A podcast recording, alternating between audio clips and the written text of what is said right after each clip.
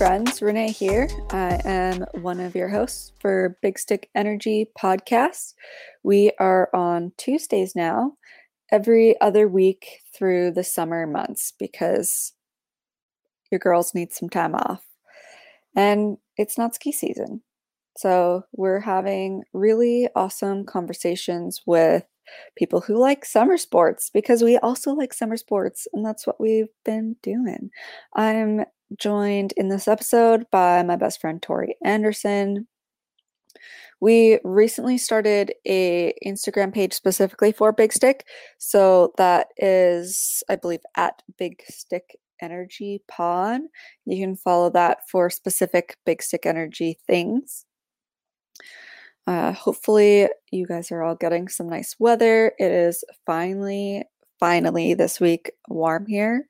So, first real dose of summer sun that we've had. I've been out riding my bike a fair bit. I have been crashing my bike more than a fair bit, but it's been a good time and I haven't hurt myself too bad yet. So, see how she goes. Today's episode is with Bennett. She is awesome. I learned a lot just listening to her experiences, her perspectives. You know, there's things she talk about she talks about that I can't speak to myself and and so it's just been a really awesome conversation. She's very well spoken and we really get into size inclusion in the outdoor industry or honestly rather size exclusion and what it's like being a plus size athlete in this space, how we define an athlete and the barriers that exist in those spaces, especially in gear, just finding gear. Does it even exist? Does it fit your body properly? How are they developing it? How are they testing it? How does it get marketed?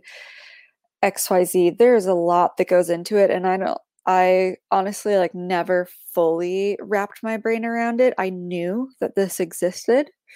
These issues existed and I saw it, but I don't think I fully understood the like breadth of it and how we could be doing such a better job because the people are there and the marketing does not reflect that. These folks that aren't getting outside because they aren't being spoken to, they aren't being marketed to, things do not exist for them, and that's just really freaking sad. So, really awesome conversation with Bennett.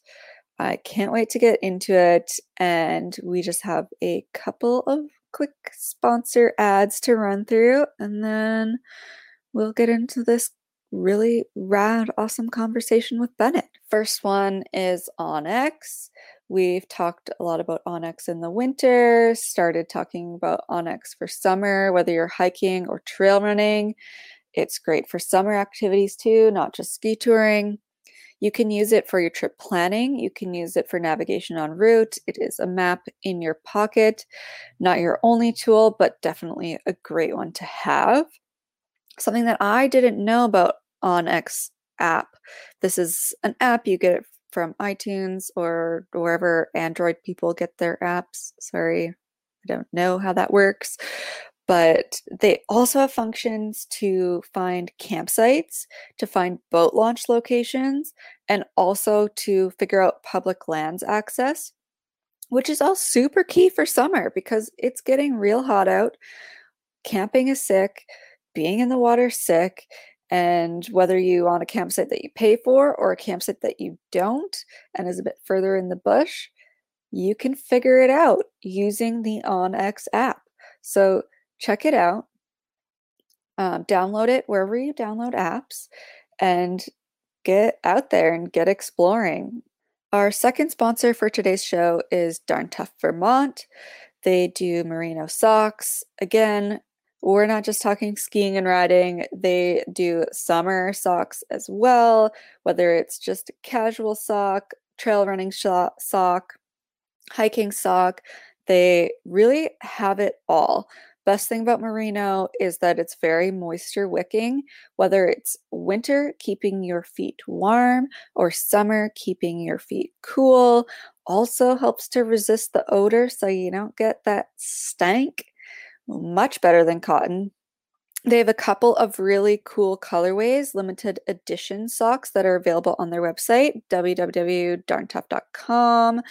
And uh, specifically, it's a lightweight and no show kind of ankle sock for trail running, and then a midway, mid weight words, mid-weight, kind of mid-height hiking sock which uh, are like basically my favorite way to have a running sock and a favorite way to have a hiking sock. So the other cool thing with Darn Tough is that they give back money to trails. So the Pacific Crest Trail, Appalachian Trail, and Continental Divide Trail, your purchase will help support the upkeep of these really awesome through hikes.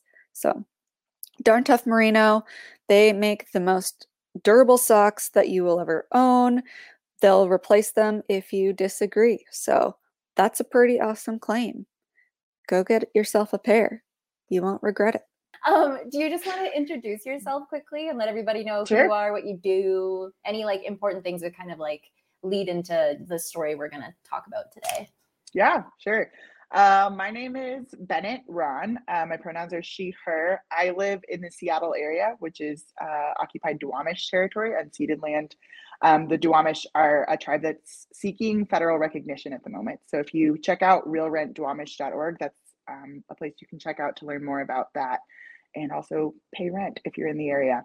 Um, I am many things. I'm a multifaceted human. My favorite quote right now is I contain multitudes. I am a climber. I am a mountaineer. I'm a fat woman. I'm a queer person. I, um, you know, I'm a family member and a friend and many different things. I sometimes I'm a middle school teacher. Sometimes I'm a software engineer. Sometimes I'm a climbing guide. Like I do a lot of different stuff. Um, I'm also I guess, an Instagram influencer, and I have been working with a lot of brands um, in the recent years to expand their size lines um, and make outdoor gear and clothing more accessible to the literal average human um, in the world who is above a size, women's size um, 16. So that's a lot of words, but it's part of who I am. That might be one of the best Spark Notes introductions we've ever had. It was just like boom, boom, boom, boom. It just like lays it out. it's so funny. it's like so varied. Some people are like, "Hi, my name is Jeff." It's like I am 20 years old, and you're like, "Cool, cool, cool, cool." Okay.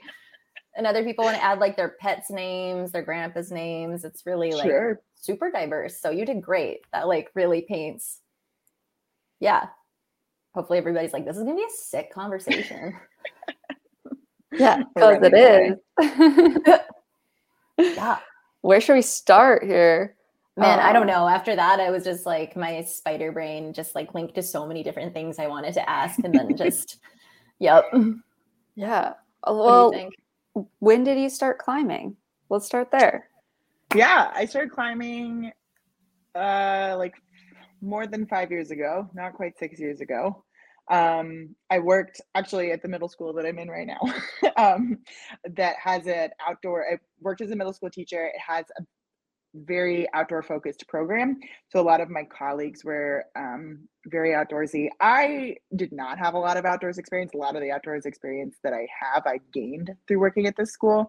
Um, but you know, I wanted to hang out with my coworkers, and they all wanted to climb at the climbing gym. So that was kind of where I started and I fell for it really hard, really fast. And just was kind of like, oh my gosh, like the joy of movement in climbing and the like poetry of like the strength and balance and um like beta or sequencing of the climbing it was just so interesting to me even though i like fully expected as a fat person to not be able to do it at all because I've never in my life been able to do a pull up. So I was like, well, I won't be able to just succeed. And then I was like, oh, actually, there's a lot more nuance here. Um, and it is something that I can succeed at and have a really good time at. So that's kind of where my climbing career started. And it's from there, it's just kind of taken me in all kinds of different directions. Yeah. You do not need to do a pull up to go climbing. Nope. I yeah. can tell you that myself. I've never been able to do a pull up. Yeah. ever. And when I used to climb, I used to climb a lot. I was really into it for a while. And I've led up to like 5'11s and I never could do a pull up. I could climb an overhung route, but I still, and I think it's also like a mental block for me, but I have never in my life done a proper pull up. climbing is so much more about like balance and nuance, finger strength, than it is about like raw arm strength Mhm. and And I also legs. It's all about your legs. Absolutely. And I think that's kind of where I got away with it was being able to just put my feet up really high and push off on my legs and having some flexibility. But I think that's a key like differentiation between like seeing guys start out climbing and girls start out climbing is Mhm. that sometimes dudes can muscle their way up some of the easier things, whereas the progression might be a little slower for women or Mm. like smaller folks but then you learn a little bit more of the technique so then when it starts to get hard you've built up techniques to find your way around it instead of just getting used to muscling your way up everything totally. Yeah, for sure. but i don't know that's kind of my own experience in it Yeah. Yeah. Yeah, I mean, oh, sorry. Go ahead, Bennett. sorry. I was just gonna say that when I teach, so one of the things that I like to do is run like meetups and intro to climbing courses um, for other plus size people through an organization I helped found called Climb Big. And like the things I always start with are like one, climbing is more about your legs than it is about your arms. So you don't need to be able to do a pull up. But then also it's just like climbing is so much more about like technique and the joy of the movement than it is about just pulling really hard. Like we're not climbing ladders like we're climbing these really cool interesting problems and it's so much more about like figuring out things that work for you and if you watch me a you know 240 pound five foot ten person climb a problem and then you watch my friend who's like you know 130 pounds and five foot four like we're gonna climb it totally differently it's not gonna look the same at all but that's so cool like that's really cool that we can both do these things and we just do them really differently and bodies are miraculous and wonderful you know Yes. I also have to say, I am five foot four. I'm very short. And when I've gone with like guy friends who are like six feet tall, you're like, you just need to like reach this. I was like, Brandon, it's going to take four more moves for me to reach that than you. I was like, there is no way that is going to happen. right but you probably can fit in spaces that i can't fit into like there are always Yeah. times when like i have shorter friends or smaller friends who can like kind of get themselves like in on the wall in ways that i'm like I, there's so much of me it does not fit in that space or it does not fit in that shape like and i'm really envious yep, that's a yeah, it's a really like my my uh partner is like a hardcore mountain biker and I really got into climbing this summer before I met him and when we started dating I was just like I let's go like climbing. He was like no. It's like I, I don't do that. It's like we're gonna we're gonna only mountain bike. So I didn't do it. And then this summer I like put my foot down. I was like you're coming with me. And he just doesn't think that it's like adrenaline inducing or it's fun. It is like you are puckered when you're doing a gnarly route but it's a different type of puckered than like skiing or like a fast downhill sport. It's like you have to have like very high levels of adrenaline but then like focus and like balanced movements. It's like if you hand fist it you're probably gonna fall. I was like it's just a different type mm-hmm. of focus which i Oh, yeah. That difference for me because every other sport i do is like you have to go fast like oh, downhill yeah. and like to slow down within that same like peak of adrenaline and heart rate and really like focus. Also, the way that I talk to myself when I'm going up the wall is absolutely hilarious. I should actually film it one time. Like nobody can hear me, but I'm like, all right, we're gonna shift your weight to the left. Yep, good job. Hips to the wall, hips to the wall, and now find your hand hold. and I'm like going all the way Oh, around. yeah. It's like, don't look down. You will panic. Look up. Keep going. You're doing great. but I wish, uh, yeah, I should maybe film that one day. That would be a funny thing to show. Oh, I definitely also am a big proponent of fear singing. So like whenever I'm on like in a space where I'm like afraid, I'll be like, and I'm gonna do this so I can get to the next bolt or whatever. Just sort of like like trying to distract my brain from the fear squirrel by like singing through it, not actual songs, just ones that are coming out of my face. So That's so funny. yeah, I I, also ask, do the like- personal monologue. nice.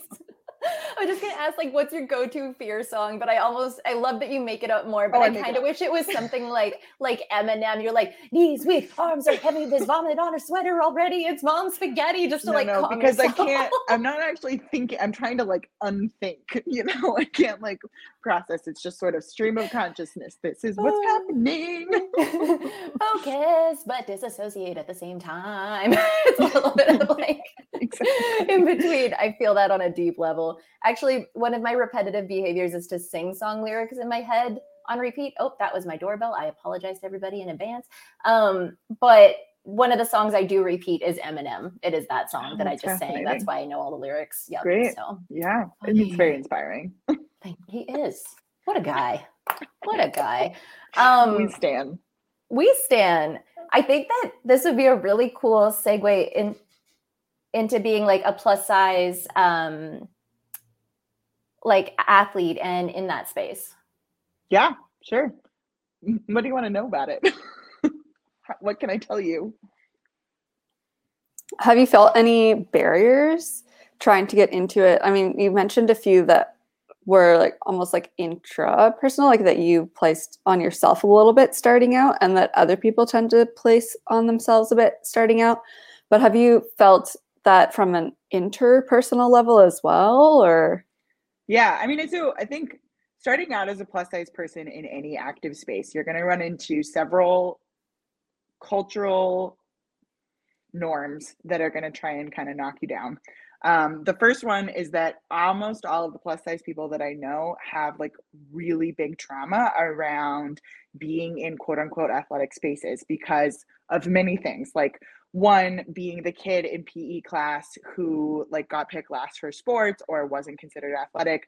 Um, I have been actually pretty athletic my whole life and I am very strong and very confident and like that doesn't mean I'm more or less worthy than anyone else, but like I was constantly told that I wasn't athletic because I actually wasn't very good at speed. so like I'm not very good at mountain biking or skiing because I don't like going fast. Um, and I wasn't very good at the sort of like soccer or whatever type sports, but I was always really strong and like actually like had pretty good cardio, all of those things. But I was told that I was unathletic because I was fat. And so you and pretty much every fat person that I know has had some version of that story of like, you don't belong here, you don't belong in athletic spaces. Um, and so you have to overcome that hurdle. You have to overcome that boundary.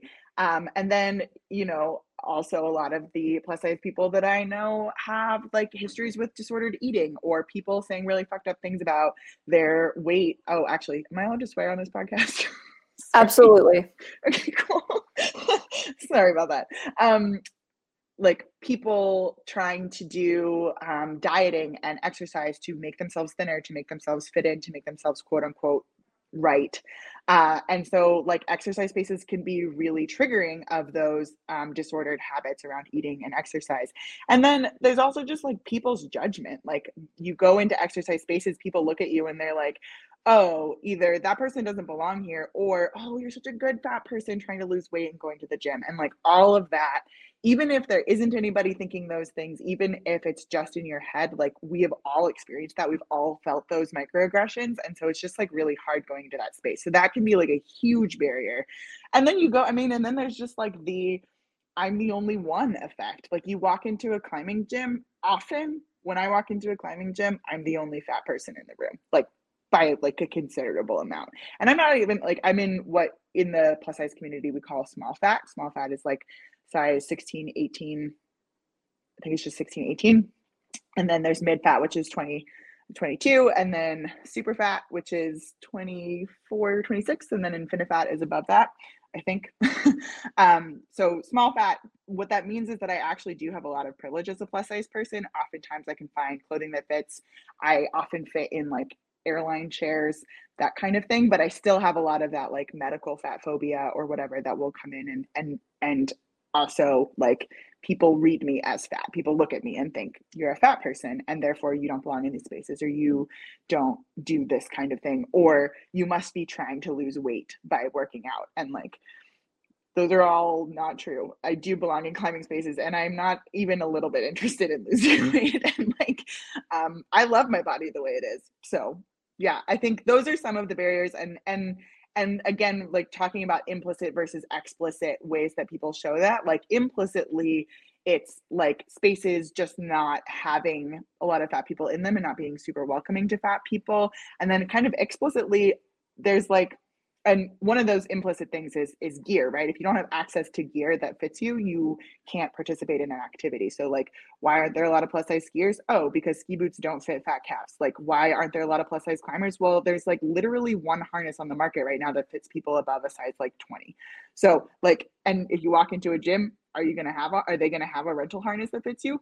Maybe probably not. So that's an implicit way that you can be excluded. And then explicitly like i've had people I mean, and everybody has these stories. Anybody with any kind of marginalized identity has a story where you're at a crag and like some dude bro walks up and like starts talking to the people around you like that you're they're serious but you're not. Like so often people look at me in climbing spaces or in any kind of space and just think i don't know what i'm doing because i'm clearly the fat one there. And like usually i'm the person in the room with the most experience and the most training. So like those kinds of like kind of explicit microaggressive kinds of behaviors um we also experience those yeah i was thinking about um like in regards to just like general gyms, well, like not necessarily even a climbing gym, just in society, people assume that if a fat person is at the gym and working out, their intention is to lose weight.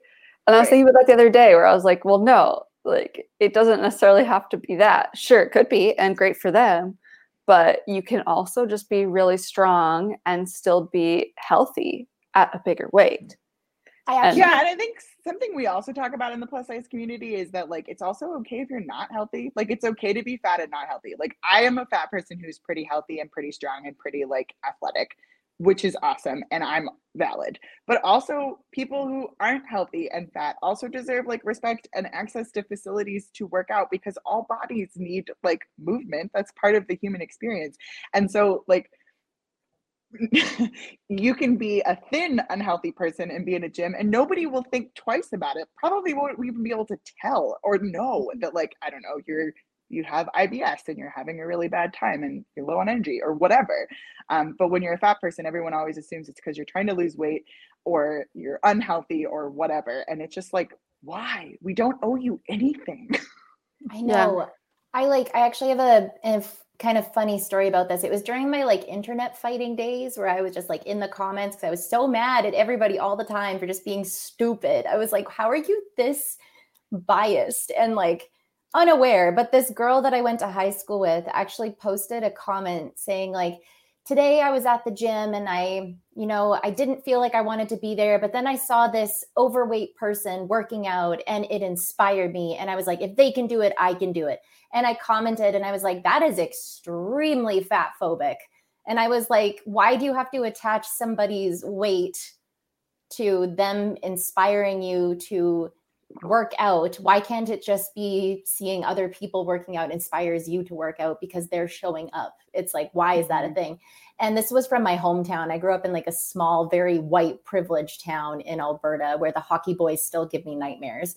And I like, everybody I went to high school with, like got into the comments and I was like trying to educate them. And then there were some friends that I did have who are um like my one of my friends he he just went through like a huge weight loss journey and he was like I don't see this as fat phobia. I'm part of the community and like I know that being autistic we can have internalized ableism as well. Mm-hmm. So like internalized mm-hmm. fat phobia can also be a thing in this community, but um was I was I on was I right there? in a way? So was it wrong? Down, this is let's break down your experience. Your experience there like this in this example, this person is saying, I'm inspired by this person who is fat because they're at the gym and if they can do it, I can do it. That implies that you're this person who's posting thinks that fat people are less able to show up to the gym than they are, which is a wrong assumption. And that's yes. where the fat phobia comes in. I think in terms of like is it wrong that you found this person inspiring? Well, the conversation about inspiration is one that like is a very nuanced and very hard to deal with. It definitely does seem like certain people get used as inspiration porn more often than others. I think in this case, probably fat people running on a track is one of them, but often it's more people in the disability community get like talk about this. Like, it's not an inspiration that I'm getting my groceries. Like, shut up. you do this all the time. Um, yep. But like, I think, I mean, I think you're totally right.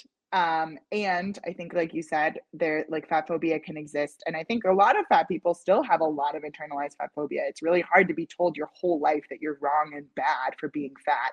Um, and I think that a lot of people do find a lot of solace in like wow i overcame this character flaw of mine that is my my weight and therefore um i win at things and and i'm not trying to diminish your facebook friends weight loss journey like that's their journey but i don't actually see that it's i i think that it's okay for some people to still be offended at being called an inspiration for just showing up to the gym and like moving their body to feel good 100% the biggest um the inspiration part, I think that's a really interesting thing to unpack because I get told I'm brave all the time. I'm just mm-hmm. like, just want to exist, you guys. Like, I don't think it needs to be brave, but okay, I'll take it. Am I tough? A hundred percent. But does it need to be brave in certain contexts? Not really, but that's fine. Um, but uh, what the biggest qualm that I had was her taking to social media to post that. Mm-hmm.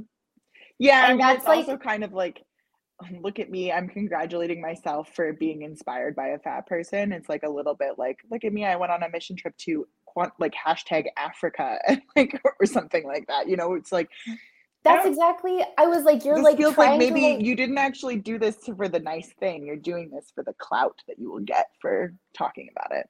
A hundred percent. It's so inauthentic and just like ooh, it was just gross but um yeah, that was when I was like 19, I think. Very fresh to the world, very angry with the world, like coming out of my small hometown in very white Alberta. So it was just like, yeah, jumping in there. But that's a really great way to like kind of unpack that. And I love that you brought up that you just because somebody is like overweight, the connotation that they are immediately unhealthy. Um, actually, I would love to ask what the right like what is the right language to use around this community? Like if you're not part of it like what is the appropriate way to approach it? Oh my gosh that was the thing that i wanted to ask next too because yeah.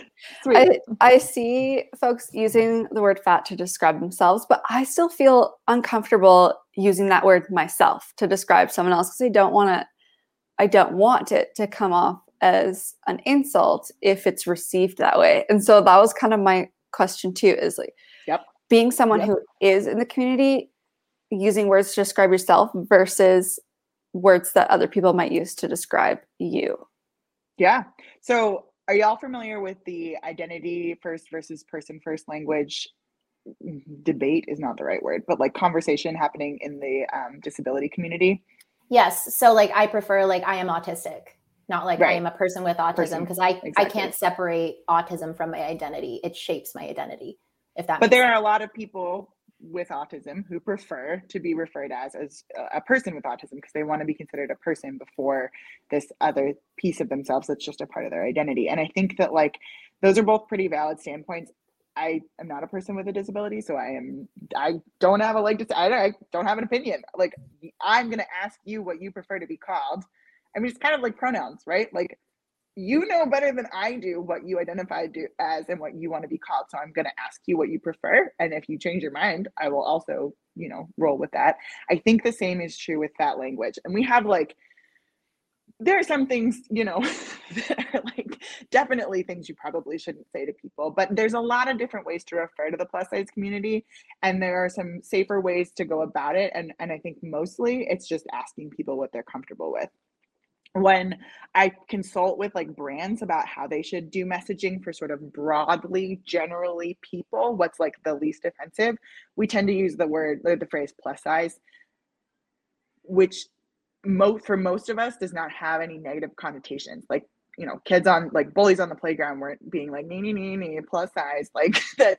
So it doesn't have a lot of like sad and icky and horrible feelings with it but it's also like it's a clothing term and like in a lot of ways my body like in its purest form doesn't have any clothing on it. And so i prefer a descriptor that's like more about just what my body is which is fat. But fat is a word like you said renee that like a lot of people are pretty uncomfortable with and it feels bad and it feels icky.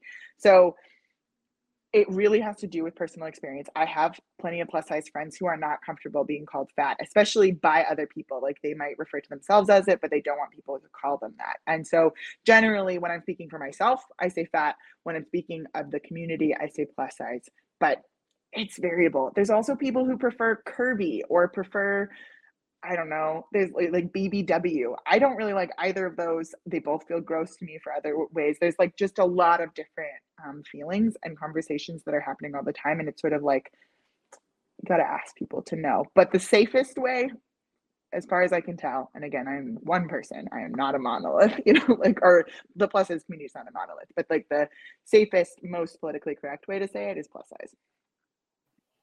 Thank you.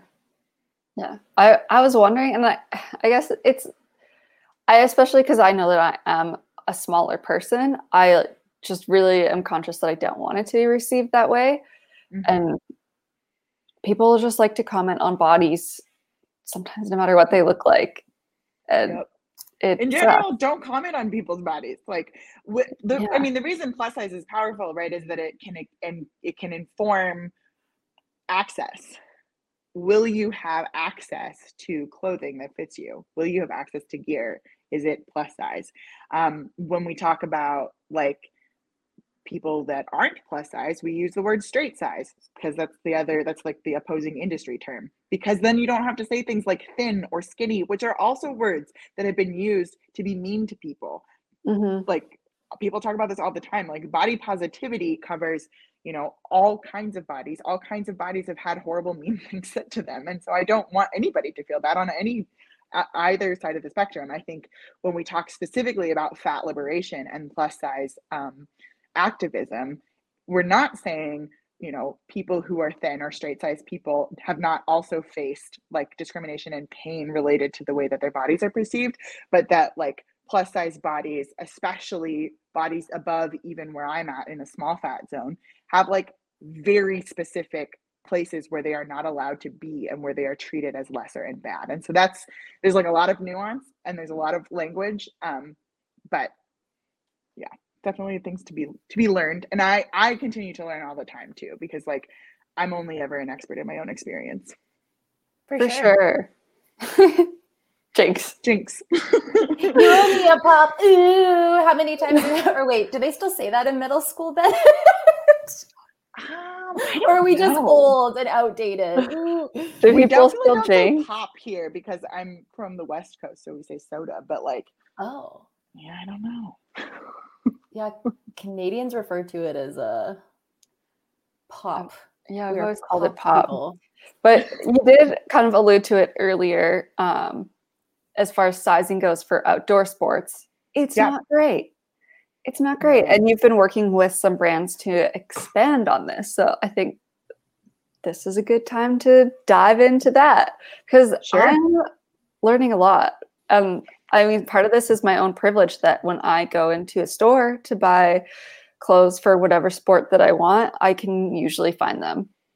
Yeah. And sometimes it's hard because I have skier quads or biker quads, and some places don't make clothes for that, which makes no sense for me because everyone that mountain bikes a lot, like cycling makes your quads big. Like, why do the shorts not allow for this? I don't understand.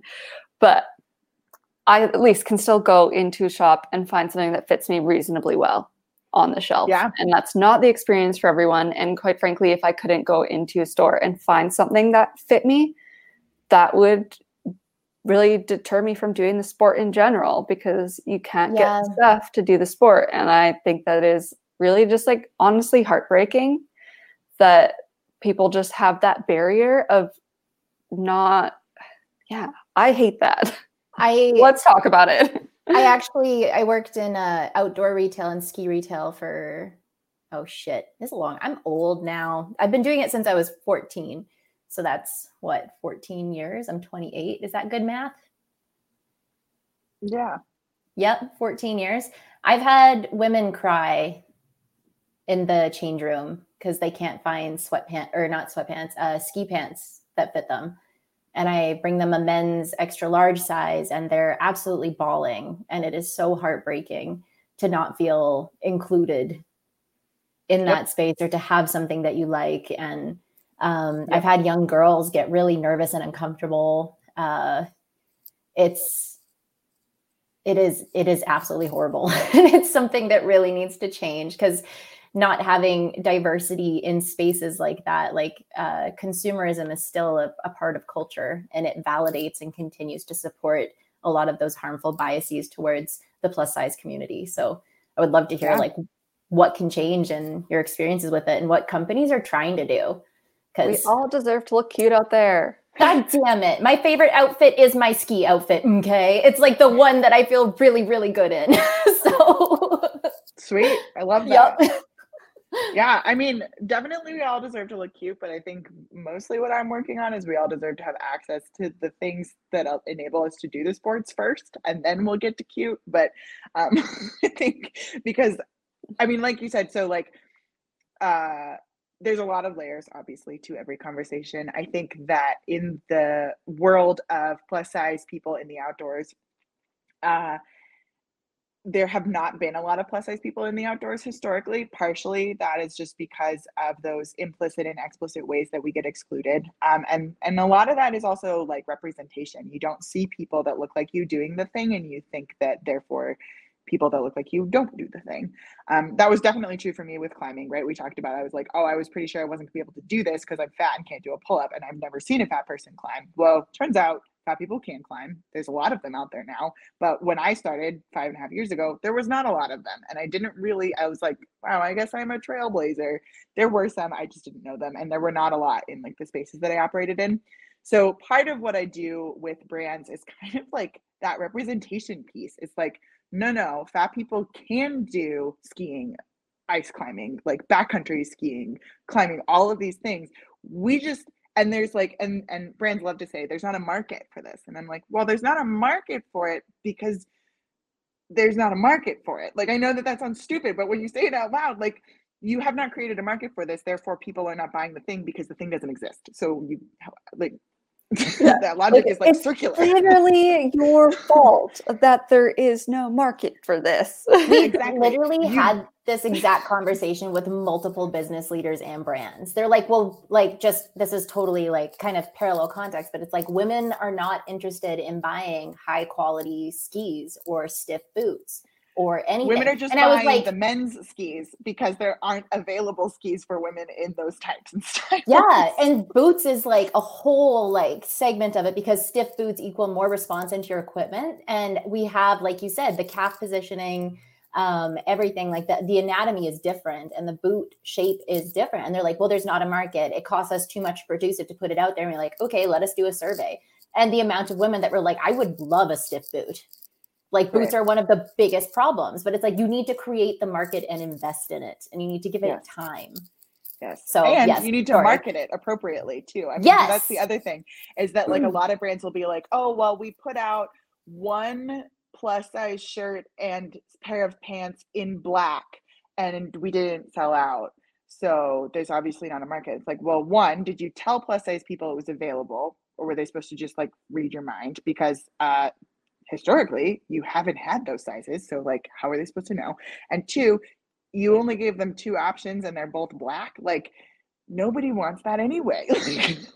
You didn't do market research you didn't figure out what your market wanted and then of course there's not a market and you didn't tell your market that it was there. So like the lack of effort because and all of this has to do with bias right? The bias exists and then they com- confirm that bias by saying oh well clearly when i create this line that doesn't succeed then i'm confirmed that um, it's not going to succeed. Just like you were saying tori about like the ski boots. You say women don't ski hard so they don't need hard boots.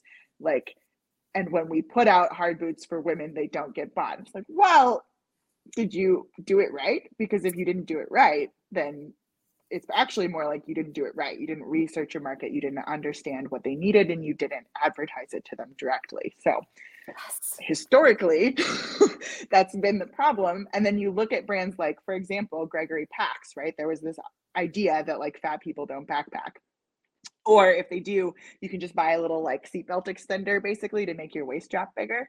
But like basically that's what fat people had been doing just buying really uncomfortable packs that didn't fit them right And then Gregory was like, well, maybe we should actually build a backpack that fits a plus size person. They got a lot of like icons in my world in and to help them design like Jenny Bruso and and um like did a lot of fit testing, did a lot of market research. Their pack line sold out in like like they launched their pack line. It sold out in like a half an hour. Like clearly there is a market but like Gregory did it right. They like met their they they did the research, they figured out what people wanted, they figured out how to make it fit right. They offered the right kinds of options and the right diversity of options, and then they marketed it.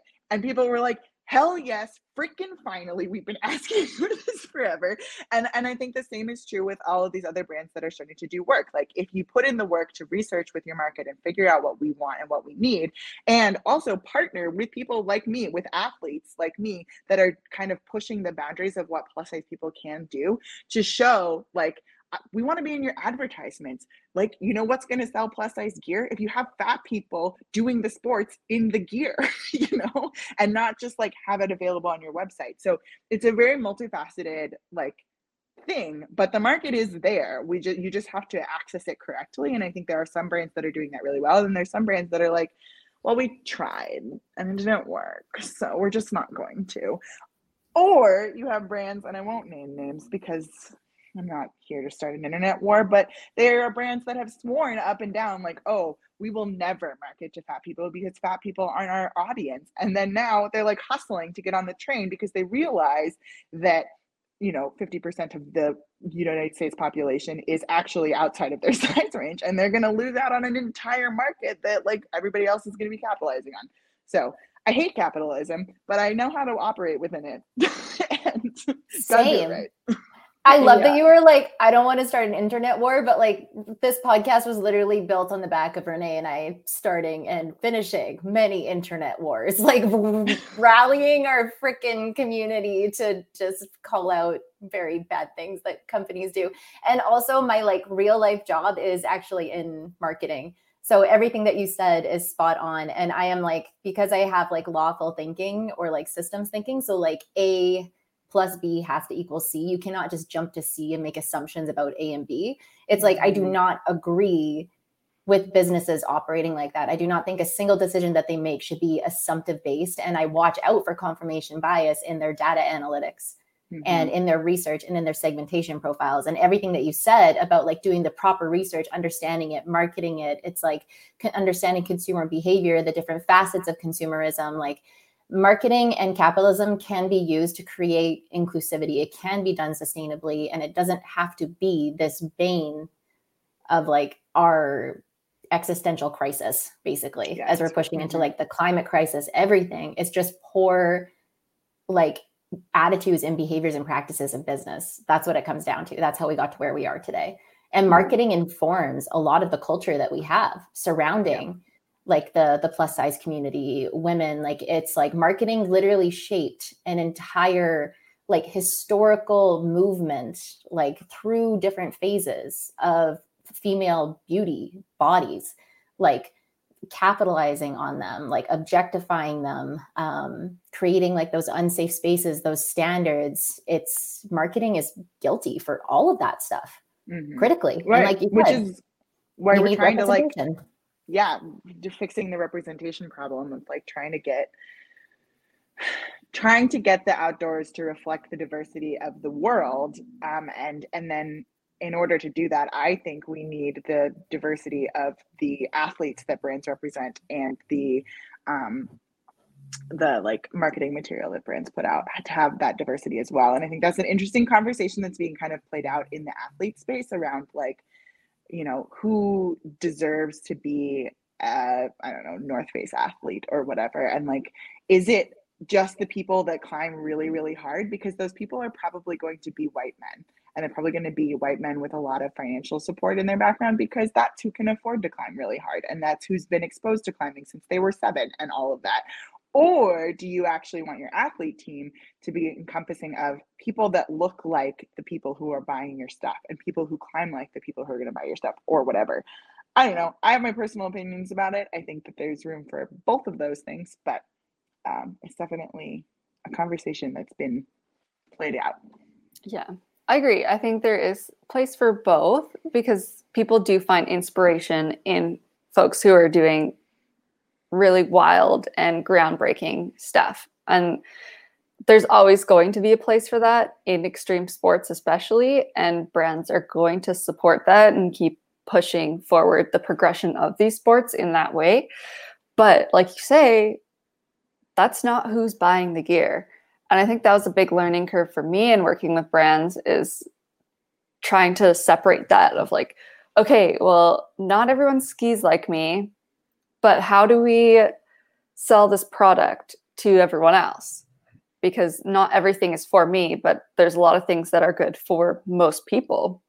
Mm-hmm. And still like recognizing the varieties in that and also only offering a pair of black pants you have to be visible sometimes outside like black is the worst color also yeah, climbing is, like a, a summer sport color, it's a summer sport black absorbs heat like i have made that mistake so many times climbing on a really hot wall and you're just like like you don't want sweaty fingers when you're up there. That's like the exact opposite of what you need when you're on the wall. So yeah, yeah. but I just like climbing, like climbing, hiking.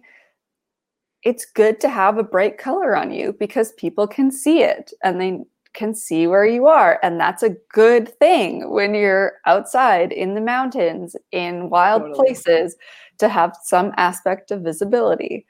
I think it comes down to exactly what uh, Bennett said earlier, which was just like it's the the privilege of accessibility and option, and mm-hmm. it's like yeah, yeah, yeah. I mean, and, and you're talking about like Renee, you're referencing a safety feature, right? That like yeah. I live in Seattle, so it's always raining. So like a raincoat is something that pretty much anybody that does spends any time outside has. Uh, and having a really brightly colored raincoat raincoat can be a safety feature. Like you're more visible for rescue, you're more visible for not getting hit by a car, you're more visible for whatever. But like that is a nuanced feature of safety. Like there are still a lot of plus size people that can't find a raincoat that even fits. Um, mm-hmm. so like and and in the pacific northwest like having effective rain gear is a safety hazard. Like you can't confidently go out in what in all kinds of weather. You can't confidently go into certain kinds of terrain if you don't have waterproof layers that are actually like will keep you dry and warm and safe. Um, and i think so a lot of the work that i do like partially it's about like looking cute and and being yourself. Like i'm the first person to say like i want all of my clothes to be really brightly colored and i don't actually need them to match. It's fine if they clash. I would prefer to have as much like chaos energy as possible. But i also know a lot of plus size people that i mean like i said we're not a monolith. Like and also then just like people of all kinds that do like black and don't mind being kind of in the all black attire and that's great for them. But i really do think that like access to variety, access to uh, different kinds of safety layers is really inc- incredibly important to do these things. And I think like one of the things that I talked about when I worked with the outdoor research line recently like what we talked about over and over again is like what this line does is it provides you with a layering system that like will keep you safe like part of the reason I didn't get that into skiing is because like I was so uncomfortable in the layer like in the men's extra large snow pants that I would tried on at an REI because it was the largest size they had and they didn't fit right and they, whatever. And like that's a safety hazard. If your pants don't fit and your pants are falling down and you've got snow in your butt and like then all of a sudden you become cold and you become you know risk of hypothermia you become all kinds of different risks versus and so then like i'm never going to escalate that into becoming a backcountry skier because like how like in the backcountry you have to be so prepared um for being out and being warm and dry. And i think like when you extrapolate those kinds of things like access to safety layers and safety gear is something that so many of us like have struggled. Harnesses is the same thing. Like like i said there is currently one harness on the market that fits people that are above like a 2x um so if you want to go climbing and like i know a lot of people who are 3x and above that are very into climbing and very good at climbing like their size does not mean that they can't climb but the like lack of access to gear means that they cannot safely do anything other than bouldering. And like that's fucked up. it's that's stupid. Why why do we have that? Oh, it's just because of bias. And yeah, so I think that like definitely i'm here for like diversification of color diversification of like access and and actually renee you brought up a really good point about like the different sizes of pants and how like a lot of of straight size women actually have a really hard time with pants in particular because of the shapes of their bodies and how those are not quote unquote industry standard which are usually cut to like not as athletic women and like very like sort of straight sized. Um so like i'm very for just the the diversification of gear. Like like let's have a lot of different kinds of brands that are catering to a lot of different body styles but like we need diversification. We need like more access and more options so that more people can have what they need to do the things that they want to do um, rather than just sort of like everybody has to have everything. That's not really what i'm saying. I'm saying that we need more access across the board.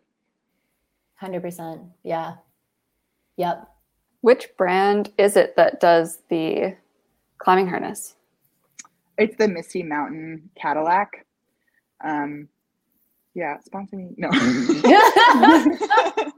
we can take and we'll be like at Misty Mountain. Just because we have mentioned it, like maybe people I, listening will want to know. Several times. I also definitely have sold many, many of those harnesses before because they are. They're also really comfortable. I mean, just since we're talking about it, like they have really wide um strap their big wall harnesses was what they are originally designed for so they've got like a ton of gear loops and they've got really wide straps so like when you're a heavier person being in a harness with narrower straps means those straps are going to dig in a lot more so they're a lot more uncomfortable but the cadillac is pretty comfortable because it's got wide straps i mean they literally call it a cadillac so mm-hmm. Yep, that's my baby, my Cadillac, my caddy. My baby. I love it. I, mean, I figured since we keep mentioning indirectly this harness, we might as well just say what yeah. it is. Misty Mountain Cadillac goes up. Misty Mountain Cadillac. Mm-hmm. Maybe we can make a meme around that and tag them and be like, cough, cough, nudge, nudge, sponsor Bennett, what's up? do it. We'll send a strongly worded positive email. Great. You have here for the people. yes. Do you have any brands that you do work with quite regularly? I mean, you don't have to divulge yeah. too much I mean, information so you don't want to, the, but yeah, I was on the Gregory ambassador team last year. Um, and so that's I like have tried out a couple of their packs. There are other backpack brands that are breaking into the plus size market, but they were kind of like first on scene for specifically plus size uh, packs.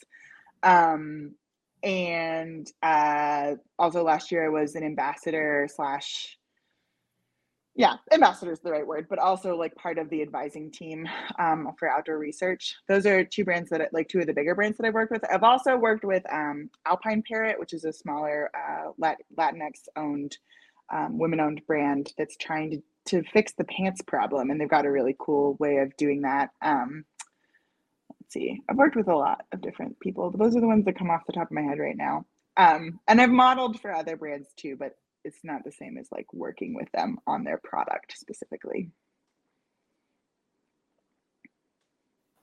Word. I know you. Okay, mm, no, we're not doing internet fights. I want to know the brands that were like, we ain't going to do it. I'm not. I don't. Sorry, I'm not gonna pick that fight. it's okay. We can have a off the rec. I just would be curious, um, because I think like one of my biggest qualms. I love the word qualm. It's one of my favorite words my biggest qualms with marketing is like performative uh representation or inclusivity or messaging where there's no like authenticity behind it. Mm-hmm. and i i told like my my current employer we're talking about like pride month and realistically we don't have anybody on staff that could speak to that experience. And i was like they were like we want to do a post. I was like you should not do a post I was like, if you want to do a post and you want to educate, you need to pay somebody to consult on how to do this, or we need to figure out like a way that's not performative. It's not like, um, eh, what would the what would the phrase be for like like you know how it's like the white savior? It's like the sa- it's the savior complex basically. Mm-hmm.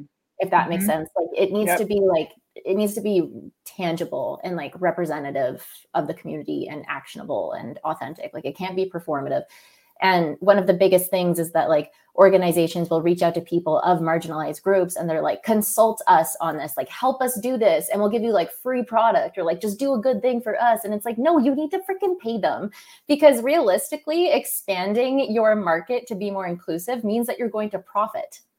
Mm-hmm. Yeah. And you lack the experience to understand me and my community and what we need. And so you need to pay us for our experience so that you can then take our money and get paid to, um, I guess, exploit those needs that we have. Totally. I, I also wanted to throw out there you savior savior complex is a great phrase for it. I also call it colonization or a colonizer mindset. Like when straight people take over uh, and want to talk about, you know, queer issues. Like that's kind of a colonizer mindset. Like you don't belong there. That's not your space. Like maybe take a back seat and just listen or whatever. Like not obviously there's nuance. Obviously, like it's not the only way that can, that can be seen. But yeah, those are all are tied into each other. Yeah, I think that's a really good way to put it. Um, just kind of like okay, I keep using the word edging. I know it's inappropriate and it's like a sex term, but it is so relevant to so many things outside of Pornhub. But edging like that topic, what are some ways that like straight size people could um support like the plus size community? Like again, like getting rid of that colonized perspective of like dominating, overpowering plus size voices? Like, how can they elevate it, continue the conversation, and just yeah. try to support change, especially in the outdoor space? Because it's not just climbing; it's it's all sport gear that is a problem. Yeah. It's the industry that's a problem. Yeah, I mean, I think there's a lot of things. I think uh, similar to pretty much any space where you have an oppressed identity that is saying we need help. Like really what you need to do is listen and amplify. Um, follow plus size creators, follow plus size athletes and influencers, and listen to what they're saying, listen to their experiences, and really try to like when I say, this is a story that happened to me that felt like fat phobia, or this is a story that happened to me that felt like homophobia, or whatever, like try to be like, I'm going to hear that and I'm going to digest it and I'm going to learn from it and I'm going to reject the idea that I need to jump in and correct you on your own experience. like, I think that's the thing that happens a lot. Um, I see it a lot when people like a thing that happens for I think fat people and also some like uh, people with other identities is that you'll get people on the trail that are like, "Oh my god, good for you being out here hiking. This is like, wow, congrats." Um and then like your straight sized friends don't necessarily get that as often. And so you say, I don't really like it when people are congratulating me for being outside and just like existing. Uh, and then people will say, oh, they're just trying to be supportive. They're just trying to be nice. They're just trying to be kind. They're trying to be welcoming. And like, sure, but also in oppression oppression spaces we talk about the difference between intent and intent and impact and like the intent is that you're trying to be welcoming and supportive that's great. The impact is i feel infantilized i feel othered i feel not welcome because you are making me feel different than the other people that you interact to. Like this has happened to me like very clearly delineatedly on trails before where i will like have fallen I don't know, 15, 20 feet behind the friends that I'm hiking with. My friends will say, like, people will pass my friends and say, Hi, good morning. And they'll look at me and they'll be like, Oh my God, you're almost there. You're doing so well. Like, clearly my experience is different. And therefore, I'm telling you that my experience is different. And I need you to hear what I'm saying and internalize it and not, and like reject the, oh, but, oh, but like the oppositional um, instinct. So I think that's like the biggest piece for like what allies can do is just listen, listen and internalize and understand.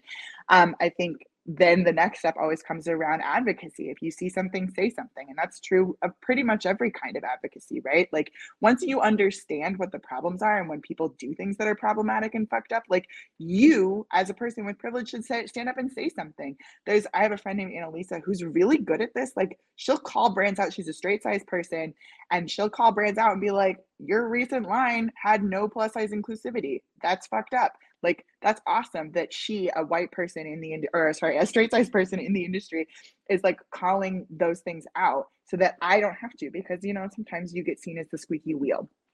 So that's really helpful and really wonderful. I think another thing that i really do need to bring up is the idea that like like body positivity is a thing that everybody wants to get on board with and i'm like so here for that. Um, i really want everyone to love their bodies. Hell yeah. But um, body positivity was started by like fat black women like you know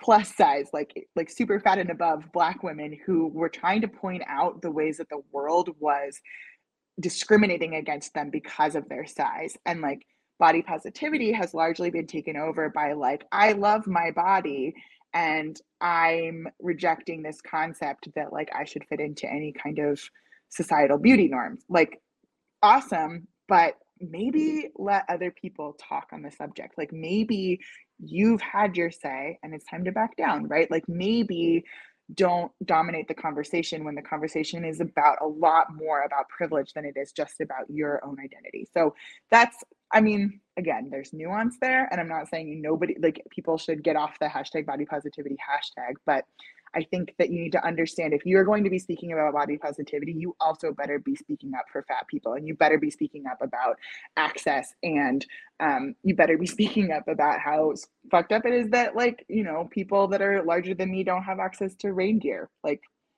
okay, it's more than just like, do you love your tummy or whatever.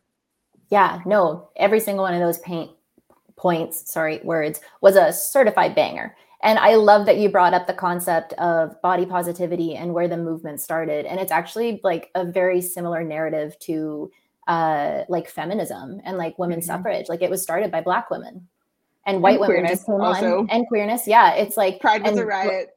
Black, black trans women started Pride. Like yeah it's become like a cis white male thing and there's there's multiple different uh examples throughout history where like a um you know like i can't remember who there was a, a black woman wrote this amazing speech, like absolutely amazing speech that has been referenced by black activists in the modern day and mostly like political figures or like white political figures and they're referencing it but the speech that they're referencing is actually one that a white woman rewrote because she took this black woman's speech and then rewrote it and then published it and the black woman that actually wrote the original speech didn't get a single dollar from this publishing because this white woman took that like this is feminism like i'm going to say that this voice is the right tone of voice for this even though like intersectionality proves that there are certain mm-hmm. groups that have multiple marginalized identities and oppressed identities and that needs to be respected and it's like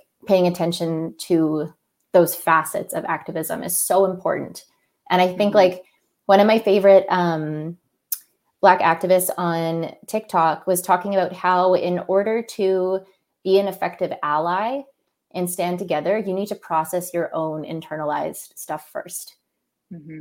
mm-hmm. Like, you need to process your own internalized fat phobia. You need to process your own internalized misogyny. And you need to, inter- like, your own internalized like racism or like white supremacy. Like, you really need to look at yourself and do the work before you can stand up effectively and not centralize yourself as the victim and not react it's like you can't be an ally without that in in some sense like mm-hmm. kind of like confronting your like white fragility in a way i know that i've totally. had a lot of conversations with family members about that because they get upset the second the word privilege comes out of my mouth it's like i'm not privileged yeah. i'm not this and i was like you are and it's like or like this is racist towards white people and i was like mm, that doesn't work in a colonized society unfortunately like if you look at the literal definition of racism, like XYZ. And it's the same thing with any of like the obias or the isms. Yeah. like, mm-hmm.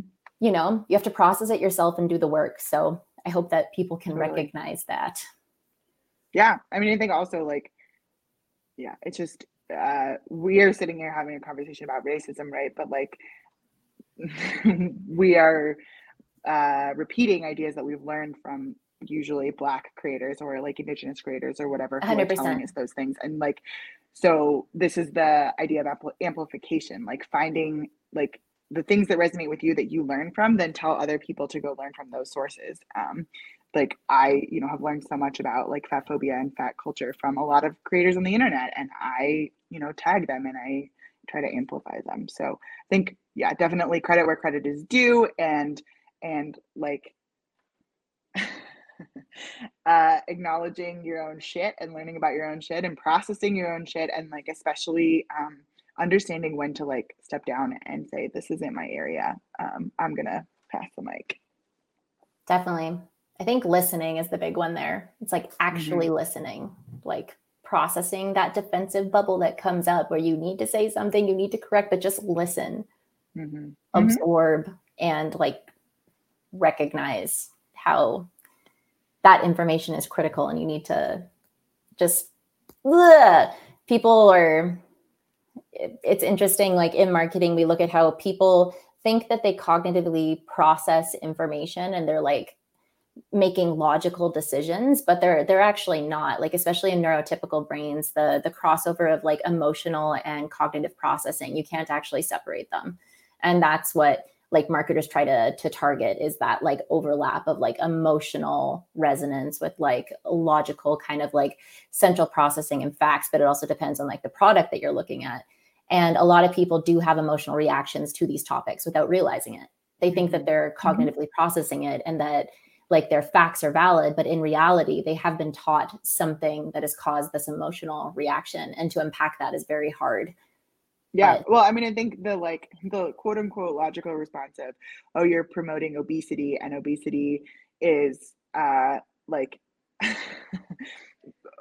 people who are fat are unhealthy and therefore like like brands that have fat people on their pages are promoting like the concept of, of unhealthiness and that's a thing that gets thrown around a lot in the outdoors communities like we're all about like health and fitness and whatever and like fat people are the opposite the antithesis of that and like actually statistically like that's just like kind of in non-factual like there's a lot of correlation between fatness and disease but also there's a lot of correlation between poverty and disease and there's a lot of correlation between a lot of other things. So i'm not a, medical expert. I'm not about to like try and spit facts but it's just like do you like are you logically saying that like fatness and like promoting fatness is uh, like a problem or are you reacting because you've been told this thing and you've upheld this belief and um, maybe you've tortured yourself over this belief right? Like you've made yourself miserable because you've been told your whole life that being fat is bad and like maybe you're wrong and maybe you have to like deal with that. And maybe that means that you've spent a lot of time doing something to make yourself thin and, and you didn't actually need to or whatever. Like it's really hard. It is really hard. And there, that is like the emotional piece of it and the reactive piece of it 120% i think i've talked about this on the podcast previously um, so i'm going to say it again. I hope nobody here knows who my mother is but my mother is extremely fat phobic and i've had full on arguments with her. She's like a professional triathlete um, and my whole life growing up like at the grocery store if there was a plus size family in front of us looking at what they're purchasing, she'd be like, I can't believe that woman's feeding that to her kids. Like they're gonna this so unhealthy, so unhealthy, this and this. Or like she would call me skinny fat growing up, or mm-hmm. um, you know, like all these different aspects. And when I've tried to argue with her about it and be like, Mom, this is fat phobic. Like it is 120% as I've like educated myself and unpacked growing up with that and what it's done and like what it did to my sister, like affected my sister so much more than it did to me. Um, and my mom was like, Well, I have a kinesiology degree. It's not wrong. Like, this is right. I'm educated in this. And I was like, You were educated within a certain boundary of knowledge. Medical fat phobia is also really real. Oh, oh my gosh. Absolutely. Percent. I talked to someone who wanted to go into med school and they were like, Yeah, I want to. I want to be a doctor of whatever type and and they said yeah, because I don't want to deal with fat people and I don't want to deal with old people. I just want to deal with people who like are healthy and have interest in being healthy. And I was like, whoa, you should never be a doctor, first off. And second off, you clearly have no idea how obesity works and the way that the hormones factor into that and how genetically sometimes it's not people's fault and it doesn't matter what they do they're just going to be bigger than other people. And it can be just like it comes down so much to hormones too. Like people i'm not like gonna like launch into full facts here but if people want to look up the hormones leptin and ghrelin those are the hormones that make you feel hungry or make you feel satiated. And if you have changes in your sensitivities to those hormones, the same way that diabetics have changes to their sensitivities to insulin, then that can make it easier or harder for you to lose weight. So there are these like biological things behind there where I'm like, whoa, you should never be a doctor. Or like someone who has a kinesiology degree might not understand this. I literally had one lecture in nursing school where they talked about this in like maybe the last 10 minutes and it blew my mind because I'd never heard it before. Like, why are we not teaching everyone who works in the health field about these hormones? anyway, yeah, that's I mean, little and, like and fun just like eh, bodies are bodies and they should be treated in the same in the same way that any body would be treated. And like, I don't know, the idea that like thin people want to take care of their bodies, like that there's also a lot of thin people that eat the same that garbage don't. that probably the plus size family was buying. like, there are a lot of thin people that have all kinds of diseases and like it just yeah, the thing is, all bodies are good bodies, and all bodies deserve to be treated with respect. And also, all bodies deserve to be able to go to the doctor and have the doctor listen to their list of symptoms and say, hmm, I'm going to figure out what this diagnosis is and not have it just be, oh, well, you're fat, so you're a slob and you're lazy and you can't take care of yourself. because that is something that happens to a lot of fat people. Yeah. Anyway, that's like a whole other thing that we could go down. But my point was just that there are biological reasons that people like really have no idea about and yeah. there is very limited education on it like people just don't yeah. know and it's not taught and I just yeah. wanted to say like one more thing on the concept of like doctors and like underrepresented groups because everybody thinks that like in a in the in the medical field like medical research everything that that is such a high level of like credibility that that opinion is 100% valid, right?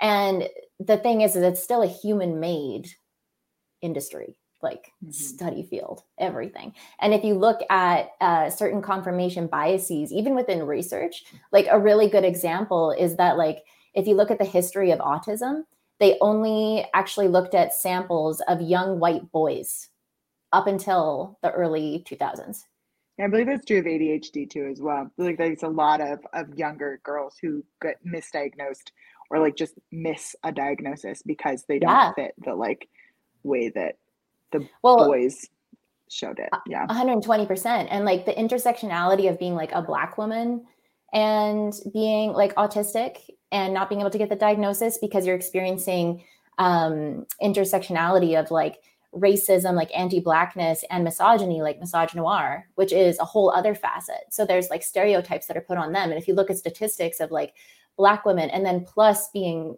like in the plus size community like all these different intersectional factors like the diagnostic rate for um like black women in some areas is about five times longer mm. than a white mm-hmm. woman and then mm-hmm. it goes up every time you look at these differences so anytime like the concept of self-diagnosis in the, the autistic community is talked about a lot and people who are neurotypical are like you can't do that you need to talk to a doctor and it's like the average psychologist unless they specialize in it has a one hour seminar in their entire education on autism Mm-hmm. and they misdiagnose mm-hmm. people all the time. And it's like anytime you have a human interacting with another human, there are going to be cognitive biases 100% in the diagnostic process which is something that others need to respect, especially with like plus side bodies, all these different like intersectional aspects of it because being human means you are human. Just because you have a degree behind it doesn't mean that you're looking at things. Well, and it also doesn't mean that like science stops.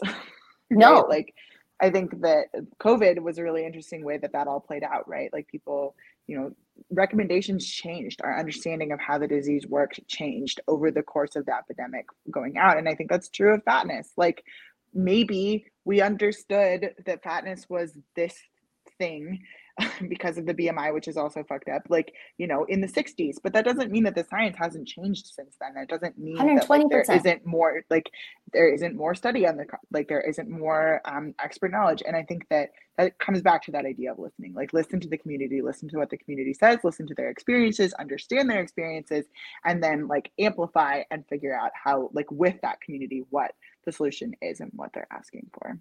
120%. We actually we did a really cool interview with uh, my friend Talon Black. She's a neuropharmacologist who's doing a lot of studies on like cannabinoids in the brain, like totally left field. But we were talking about how like research might be changing, but the trickle down to medical practice is actually quite slow. Mm-hmm. So that's mm-hmm. something to recognize as well, which is where um, like listening to the lived experiences of those people and not trying to to devalidate them, being like, well, doctor said this or this said this. It's like, yes, but if you you know those experiences are still valid and even if research is changing it doesn't mean that their lived experience in the world is going to change as like quickly because the trickle down effect is there so mm-hmm. yeah mm-hmm important things. But we um I think we got to wrap it down. We always do this. This has been a banging conversation. I still have so many questions written down that I wanted to ask, but it's the way the yeah. cookie crumbles. Yeah. Bennett, yeah. where can people find you? Where can they find Climb Big if they want to look into that and and join or support it, etc. Any brands you want to plug? I mean, we also, already have done a couple. Yeah. Also, any like um, for people to start unpacking their internalized, you know, fat phobia and to learn more. Um, any voices you want to amplify too, so they can kind of take along, and we'll we'll we'll add those in the bio for the episodes so they can find them. Yeah, um, yeah. I think. Oh man, that's a lot. So I think the best way to interact with me is um, via my Instagram, which is just my name, Bennett Ron. Uh, the Climb Big organization also has an Instagram, but we're not super active there. Um, we have a Facebook group that's like a little bit more active. That's like a good way to meet like potential climbing partners and hear about meetups and that kind of thing. Um, all of those links are also in my bio on my Instagram, but I'll pass them along. Um, and in terms of like other creators I want to amplify, I think like a lot of what's happened in the industry like that I know of is centered around like unlikely hikers is a really good place to start. I think that Jenny Bruso has built a platform there that like is really cool and has not just about um, fatness, but just about kind of like anybody that experiences difference um, and otherness in the outdoors. So that's a really good place to start. Um, there's a lot of other fat creators and i like don't want to like off the top of my head forget any um, that's okay. Like you can also just um anyone you think you want to mention afterwards you can just send it to us and we will include it in the bio yeah. and mention it in the intro that it's there. So if people want to follow we can do that because that'd probably be easier. Yeah. Yep totally fair. Off the top of my head. Yeah. that's all good. Um were there any other like sponsors or partnerships that you wanted to plug before we head out not not at the moment, but I appreciate it. Maybe your middle school class. Yeah. uh, I'm I'm a, I'm a substitute, so I don't have one specific class. Although they did just get a turtle in one of the classes named Soap. So shout out to Turtle Soap. they have a turtle named Soap. Okay, herpetology is one of my special interests, just so you know. And Soap is a great name for a turtle. Oh so my god. Okay. Well, I hope all your students think you're like rad as fuck because you are. So that's dope. Who knows? can, can you please pet soap for me and just say hello? Tori doesn't know you, but she's already obsessed with you from a distance. Totally. Sick. Okay. Awesome. Thanks for coming really, on. Yeah, it was really nice to speak with you.